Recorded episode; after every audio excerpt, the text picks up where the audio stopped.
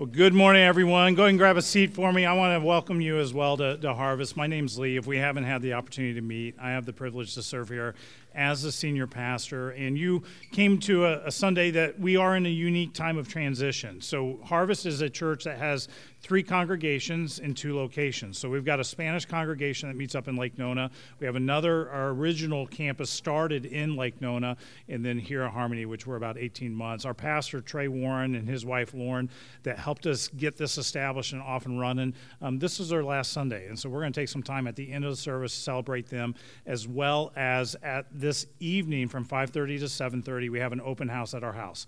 Um, would love to have you all come. Just come, hang out, bring your, your horror stories, your funny stories about Trey and Lauren as well. And we're just going to have a time being able to hang out and have fun and eat a lot of garbage. So um, I've got a lot of food, so I need you to come by and eat some cookies and, and some dessert as, as well. If you don't know where we live, come grab me. My wife, up Melissa, is up here in the front. We'll give you our address. There are also some uh, little cards back there by the coffee that also have our address on it as well. So, want to love to have you be there for that. We are in the middle of a series we're calling Why God.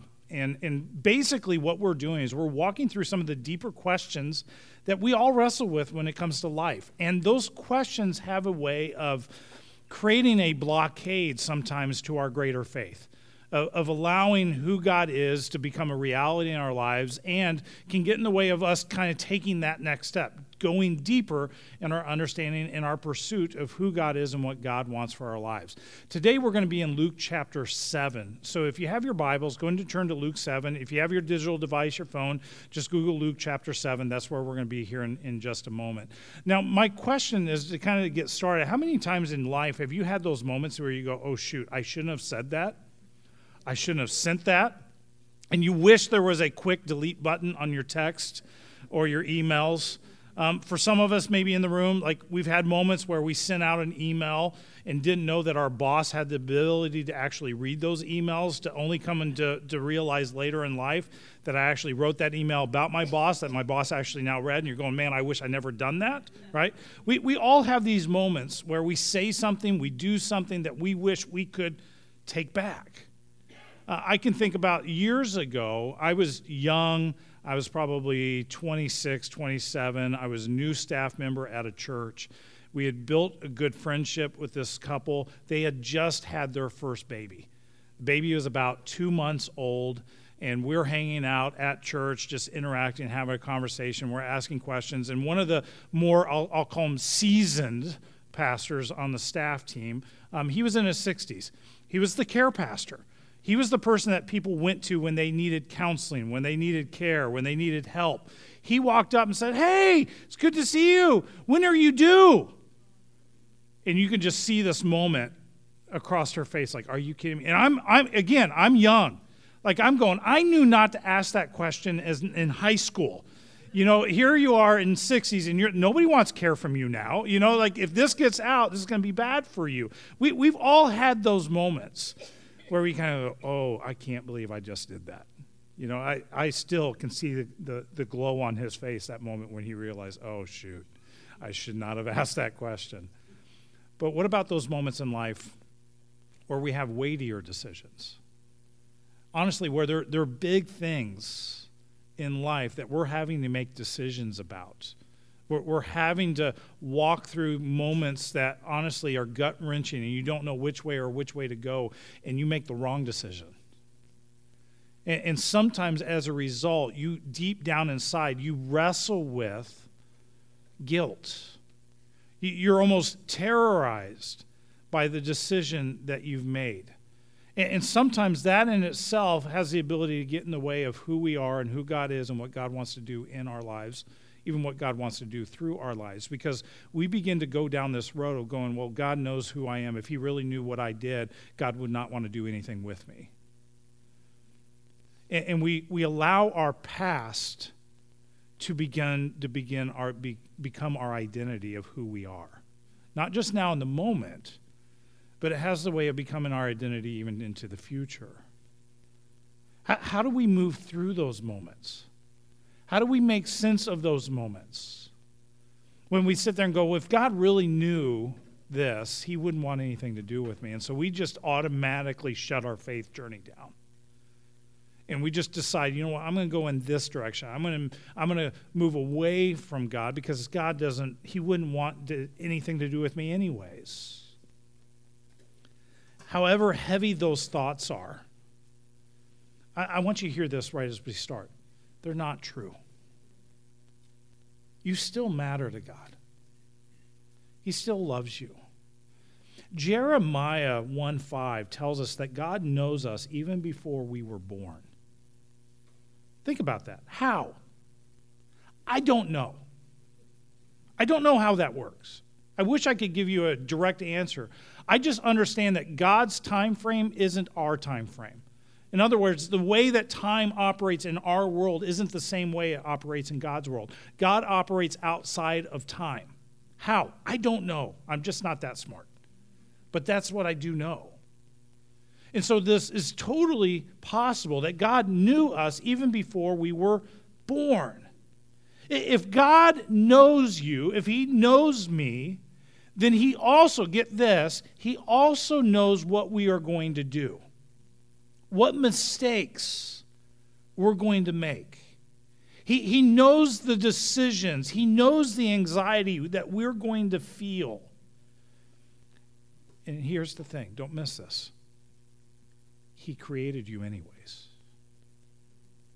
He knew every sin that you and I would commit, every rebellious act that would live in our hearts, that would push us away from Him. He knew those things, and yet He still sent His Son to die for you and I.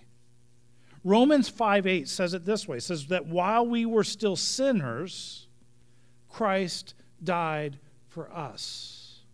That while you and I were still sinners, Jesus died for you.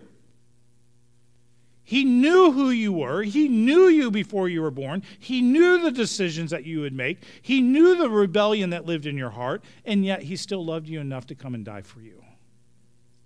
Here, here's the big idea that I want us to walk out of the room with today. This is simply this there's never been a moment in your life that God didn't love you. There has never been a moment, never. Even if you walked in the room today wrestling with, is lightning going to rain down on my head because I walked into a church? Well, you're in, technically you're in a middle school, but you're in a, a service. I want you to hear this God loves you. You matter to Him. There's never been a moment in your life that God hasn't loved you. It, it doesn't matter what's in your past, God already knew it and still decided that you were worth dying for. And we talked a little bit about last week in the conversation that there was this, this moment in Jesus' life, in his time, that there's a battle kind of that was going on over what it meant really to follow God. There was a leading group in this battle, a group called the Pharisees. The Pharisees were all about the letter of the law. They were all about what needed to be done. It was their life was determined based on what we would call performanceism. In other words, it was all about what do I need to do in order to make things right with God. We call that religion. Religion is about what do I need to do in order to make things right? What do I need to do in order to make my way to God? The reality is we can't. There's nothing that we can do in order to earn God's favor. And so that's the beauty of what we call the gospel, the beauty of the good news that because we couldn't make our way to God, God chose to make his way to you and me through the person of Jesus Christ. So there's this battle that is going on. There's this group of Pharisees, the religious zealots, the religious elites. They have they have itemized everything that you were to do and what you shouldn't do. And there was no better person at keeping the letter of the law. Like they were all about the rules. Not my favorite type of people. I'm the type of person, like, if you make a rule, I want to break it just because you made a dumb rule. Okay? these people, this was all about. It was black and white. It was all about what I need to do and what I'm not to do. Because it was all about if I do this right, then I can earn the favor of God. The reality is, they were more about the show than they were about actually earning the favor of God. They wanted everybody to believe that they had it all figured out. And as we talked about even last week, like Jesus calls out the show. He's like, don't, don't do this. Because we know deep down inside there's so much more going on here.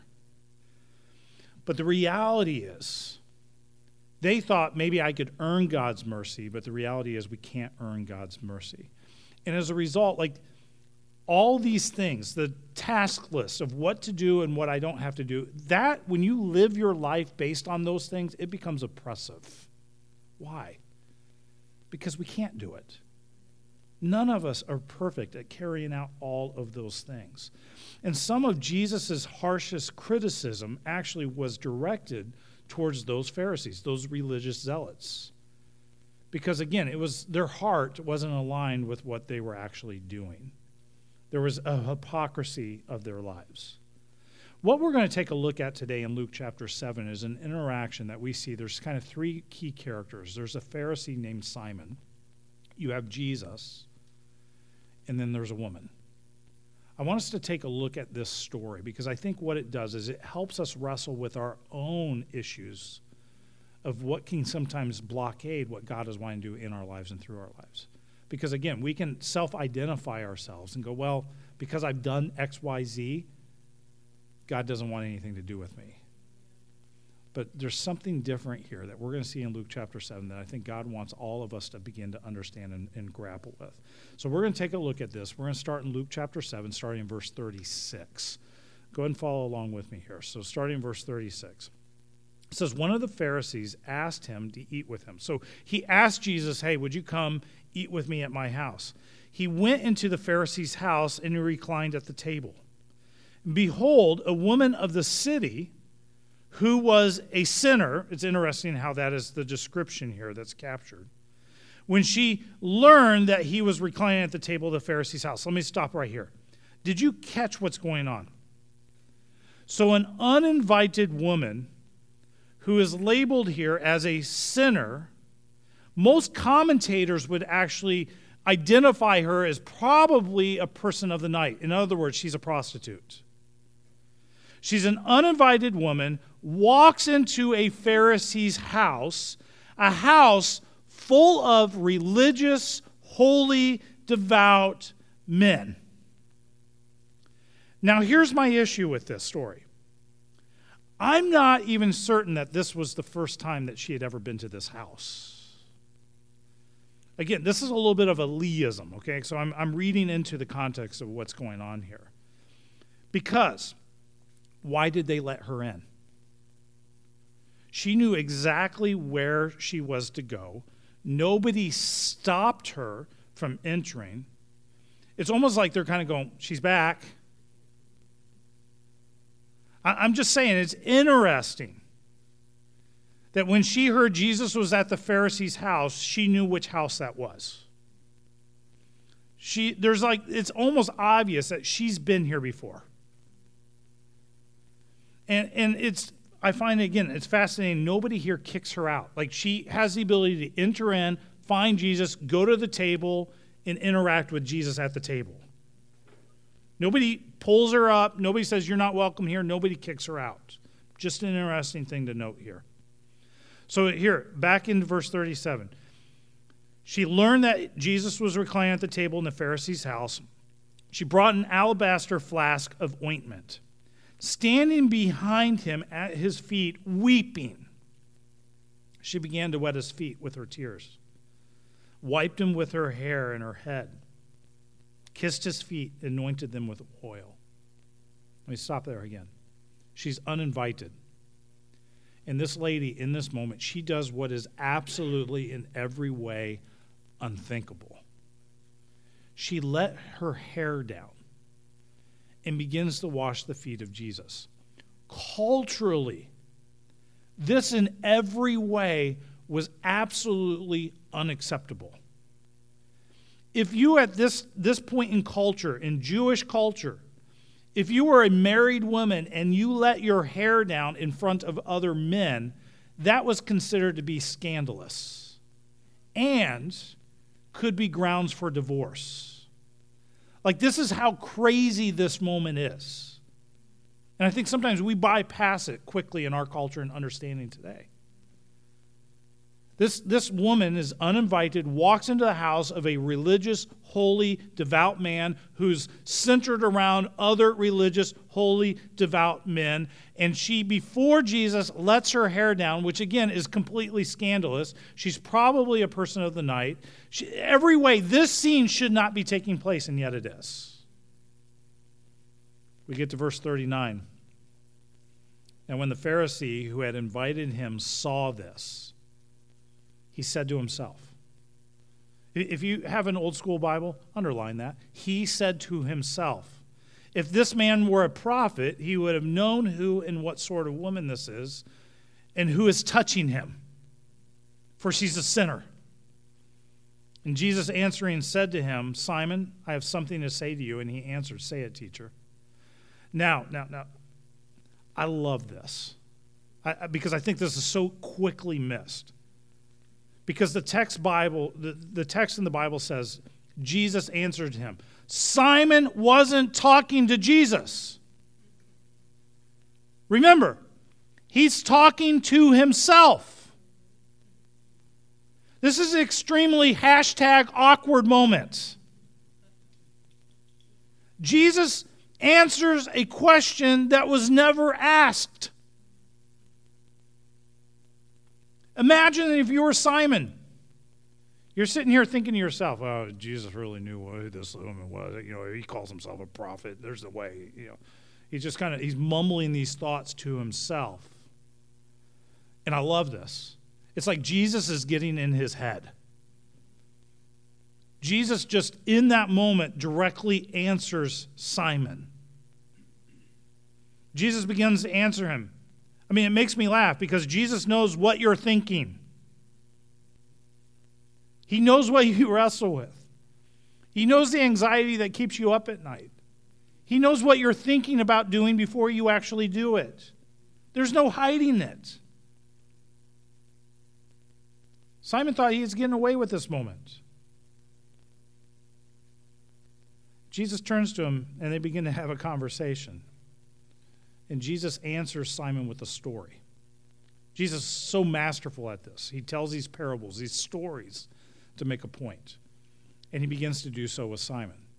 So you got Jesus reading Simon's mind, and Jesus begins to answer him. Simon says, Yeah, hey, say it to me, teacher. Then we get to verse 41. This is where the story begins to, to open up. It says, A certain money lender had two debtors. One owed 500 denarii and the other 50. So, big difference between what their debts were. When they could not pay, he canceled the debt of both. Now, which of them will love him more? Jesus just poses that question. Simon answered, Well, the one I suppose for whom he canceled the larger debt. He said to him, You've judged rightly. Then turning towards the woman, he said to Simon, Do you see this woman? I entered your house. You gave me no water for my feet, but she has wet my feet with her tears and wiped them with her hair. That in alone was a sign of disrespect. And he knew better. When you had guests coming to your house, remember, they wore sandals, their feet were dirty, they were dusty, they were full of all kinds of who knows what. It was normal, it was context, it was traditional for when you had guests to come over to have their feet washed, your servant would come before them, wash their feet. This man who's prided himself on outward adornment, all that I do, what people see, putting on the show, he disrespects Jesus when he invites him home right off the bat because he chooses not to wash his feet. Jesus is pointing that out to him. He said, You gave me, you know, you gave me no water for my feet, but she has wet my feet with her tears and wiped them away with her hair. You gave me no kiss, but from the time I came in, she has not ceased kissing my feet. You did not anoint my head with oil, but she has anointed my feet with ointment. Therefore, I tell you, her sins, which are many, are forgiven. For she loved much, but he who is forgiven little loves little. Jesus in this moment is a remarkable moment, and you, you don't miss this. The Pharisees' biggest issue with Jesus was his personal claims for who he was, that he was God. And Jesus, in this moment, when he says her sins are forgiven, he is claiming before them, Don't miss who I am, Simon. Don't miss this. I know the beef that you've had with me, I know our history. I know all the things that have been said behind my back. Don't miss this. I'm God, and her sins are forgiven.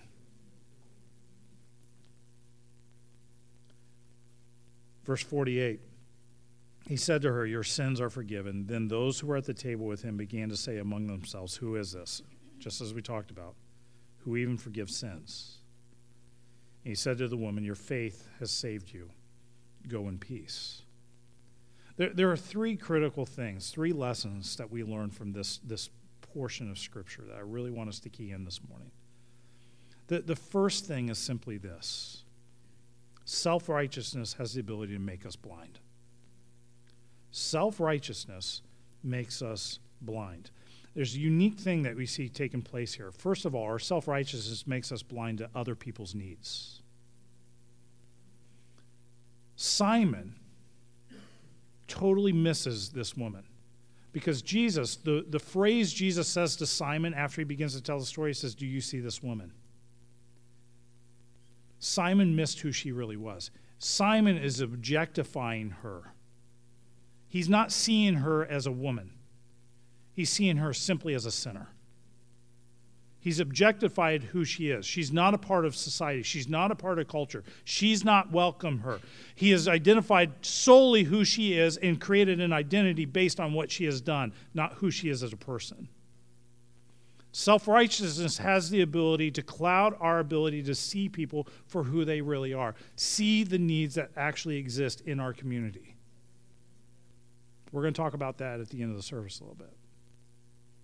The second thing I find is interesting is self righteousness didn't allow Simon to see Jesus for who Jesus really was. Here is Jesus, the Creator, God from heaven above in flesh, leaning back, reclining at his table, and Simon didn't see Jesus for who he really was.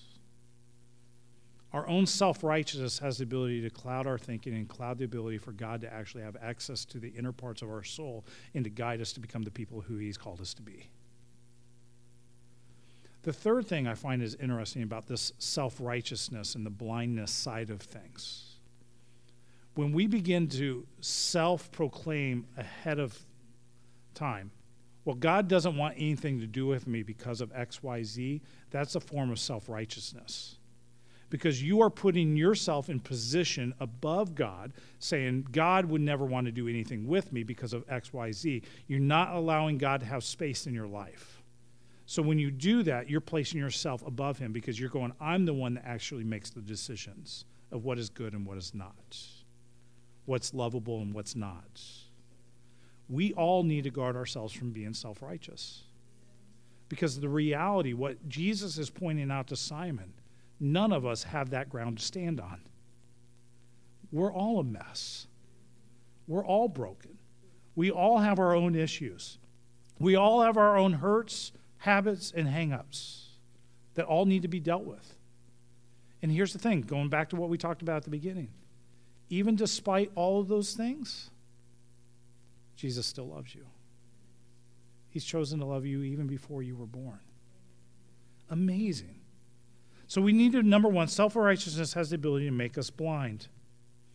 The second thing that we learn from this is unholiness never disqualifies us from God's love. Unholiness never disqualifies us from God's love. Here, Jesus is making the statement, and even in the, the context of the story, he's drawing our attention to the debts and things that we exist in our lives. And he's helping us understand that this woman, from a cultural standpoint, in every perspective, is unholy. She didn't have the right, based on her history, based on the culture, based on the context, to be in the presence of these men, let alone touch these men, let alone let her hair down in front of these men. All of this is scandalous. But when you put it into perspective of what the gospel, the good news of who Jesus is and why Jesus came, if we begin to understand this at a totally different level. The reality is, you and I, we're all unholy. We're all a wreck. You know, you, you have this standard of holiness. God, set apart. There is nothing like him.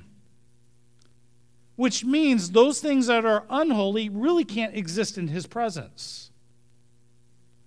But we're unholy. We've got a problem.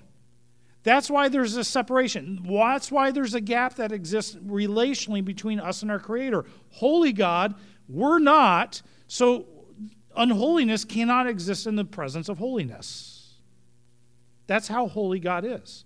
I don't think we understand the depth and the damage of our own sin and our own rebellious hearts because we don't truly understand the holiness of God. That's why we need Jesus.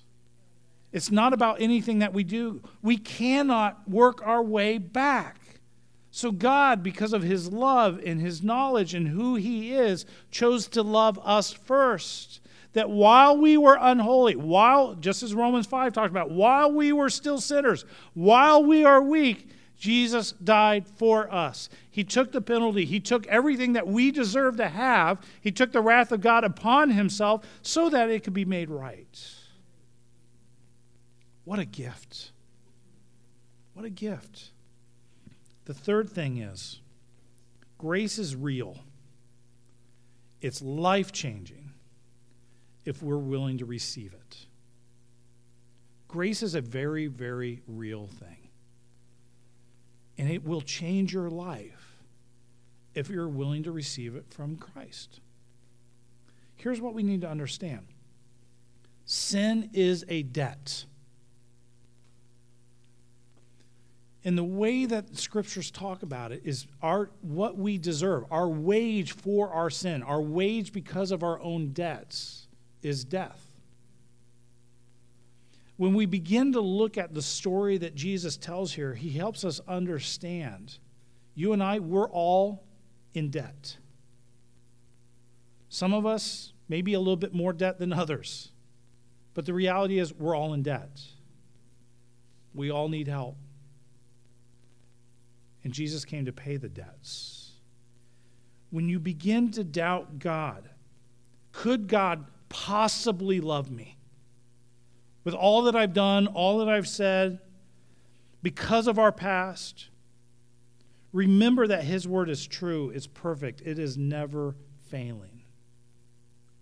What is grace when we really begin to try to understand it?